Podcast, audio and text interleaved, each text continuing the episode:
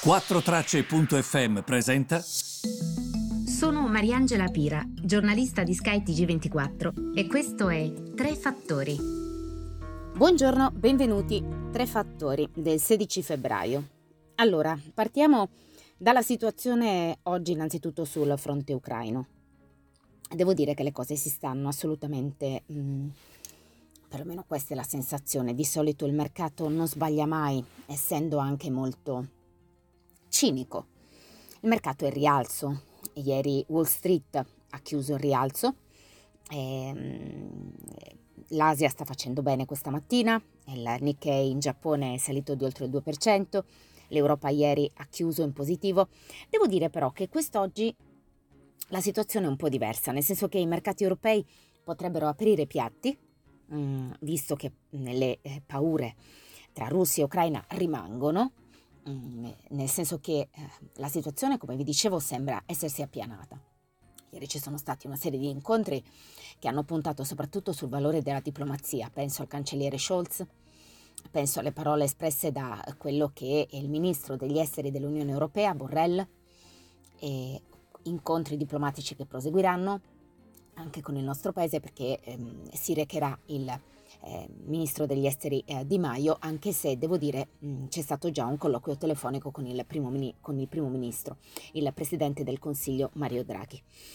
Detto questo, Biden continua comunque a dire che eh, nonostante appunto la situazione sembri tranquilla, le possibilità di un conflitto ci sono ancora e quindi bisogna fare molta attenzione. Le borse di solito come funzionano? Non reagiscono bene all'ipotesi di un conflitto, ma non reagiscono bene quando c'è l'incertezza, ovvero ci sarà, non ci sarà. Il presidente della Nato Stoltenberg dice cauto ottimismo, ma finora non c'è alcun segnale di riduzione della presenza militare. E ehm, Draghi a Zelensky nel colloquio di ieri ha detto vi diamo il nostro sostegno all'integrità, alla sovranità e come sapete Di Maio oggi è a Kiev, quindi la diplomazia secondo il nostro paese è l'unica via per la pace. Questa è la direttiva che sembra stiano prendendo anche i mercati, la direzione che sembra stiano prendendo anche i mercati. Bisogna però dire che um, i mercati non amano l'incertezza. Se oggi ci fossero per esempio delle avvisaglie di una situazione eh, contraria, il mercato non lo apprezzerebbe. Questo per dire cosa? Che invece poi, secondo quanto mi hanno spiegato ieri, il mercato potrebbe nel breve prendere una posizione diversa. Faccio un esempio. Dovesse esserci davvero una guerra, ehm, un conflitto tra Russia e Ucraina in questo momento, il mercato, che aveva già scontato la mancanza di aiuti da parte della Fed con una politica più restrittiva a partire dal rialzo del costo del denaro, già scontato secondo alcuni per sette volte, e come dire ci saranno sette rialzi della Fed quest'anno, sono tantissimi, eh? a dirlo peraltro importanti banche d'affari, Ebbene, al di là di questo, ovviamente uno può dire, ehm, eh, però a questo punto che cosa può accadere? Eh, accade che magari il mercato, avendo già scontato questi rialzi della Fed, essendoci un conflitto, dice: Ma secondo voi la Fed è così pazza da aumentare sette volte o cinque volte il costo del denaro quest'anno con un conflitto in corso? Quindi tutto ciò che ha scontato scendendo anche, eh, lo avete visto, gennaio è stato un mese da dimenticare, potrebbe recuperarlo e titoli in alcuni settori potrebbero fare molto bene nell'ipotesi di un conflitto. Come dire, vedete quando vi dico che è un mercato cinico, nell'incertezza non sa che cosa fare, ma nella certezza il mercato comunque alla fine si muove eh, cinicamente dove ci sono le possibilità che faccia bene. Quindi una possibilità di conflitto, di destabilizzazione dal punto di vista geopolitico, con anche problemi alle forniture di gas, quindi non si sa se alcune forniture eh, potrebbero venire danneggiate o meno. E, ehm, beh, in quei casi che cosa succede? Succede sostanzialmente che il mercato dice perché dovrebbero toglierci gli aiuti le banche centrali e quindi magari inizia a salire perché il supporto delle banche centrali ci sarebbe ancora. E non è come vedete molto complicato, è, è veramente molto mh, mm, lineare come ragionamento per chi segue il mercato, perché il mercato alla fine, come vi ripeto, è cinico. Invece eh, abbiamo dei dati interessanti stamattina in Europa. Che cosa riguardano? Riguardano l'inflazione in Gran Bretagna, perché sale al 5,5% e siamo sui massimi da 30 anni a questa parte. Su base mensile i prezzi al consumo in Gran Bretagna eh, sono eh, stati leggermente ridotti. Su base annuale però ehm, il, il, rialzo si è portato al 5,5%, questo vuol dire che ehm, nel mese sostanzialmente di gennaio i prezzi sono più alti del 5,5% rispetto al gennaio precedente. È anche vero che prezzo più alto è molto grossolano come espressione, vuol dire proprio che tutto costa di più per noi che magari lo stipendio lo abbiamo uguale. Mi spiego, quindi il costo della vita è cresciuto. Il potere d'acquisto da parte dei cittadini britannici è diminuito, questo è il senso. La banca eh, pensa che ci sia un picco che debba essere ancora raggiunto. Eh?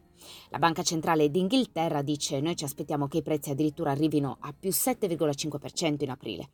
E, ehm, e questo ovviamente eh, significa che la Banca d'Inghilterra inizierà eh, questa serie di eh, rialzi e di tassi di interesse che probabilmente saranno consecutivi. Il primo, come sapete, c'è già stato, il primo dal 2004 e, e il tentativo è quello di contenere l'inflazione. Come sapete, se io alzo il costo del denaro, il punto è di innescare un mini rallentamento economico, meno denaro in circolazione, in questo modo scendono i prezzi.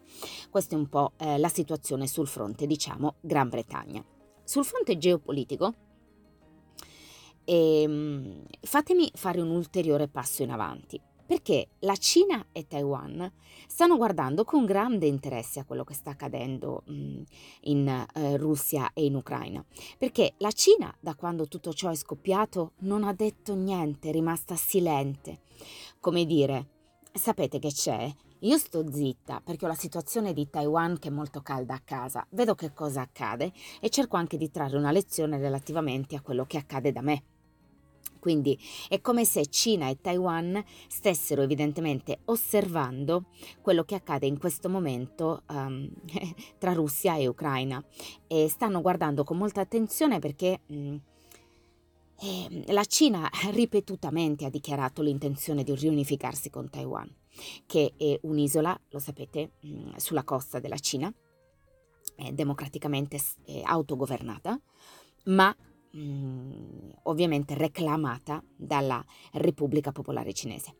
Nessuno degli analisti che hanno parlato con le grandi televisioni suggerisce che un attacco russo eh, sull'Ucraina potrebbe eh, confluire in un attacco cinese su Taiwan, però dicono che la Cina e Taiwan stanno monitorando gli sviluppi in Ucraina molto da vicino. Il presidente Xi Jinping ehm, sta cercando di capire quanto eh, per esempio gli, una, gli Stati Uniti um, cercheranno di, mm, come dire, essere implicati in questa situazione e, e, avrà sempre Taiwan in mente, perché Pechino ha sempre Taiwan in mente, ha spiegato questo direttore del Kissinger Institute sulla Cina.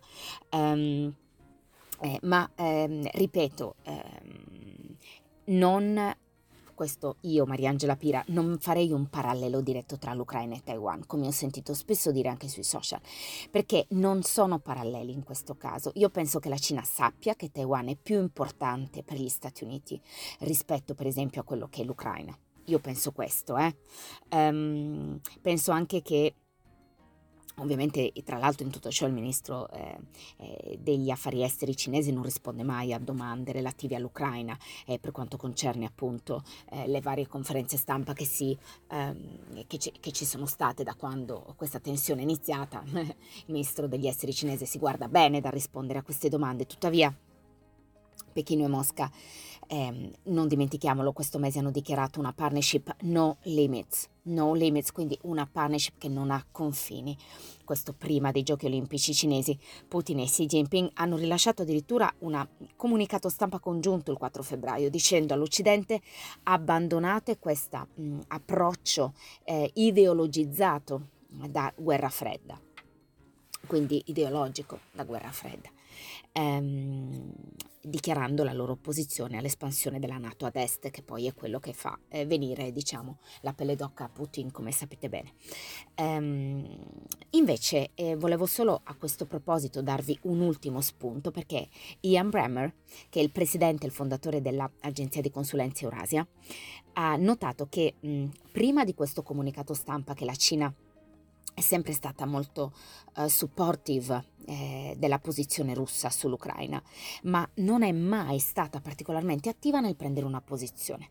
Questo io credo sia importante riconoscerlo, perché questo allineamento tra Russia e Cina um, anche alla luce appunto di una escalation, per esempio, delle sanzioni europee e americane contro i russi, il governo cinese ehm, sicuramente si metterebbe in mezzo e darebbe molto più aiuto economico e integrazione tecnologica ed economica a Mosca. Io credo questo.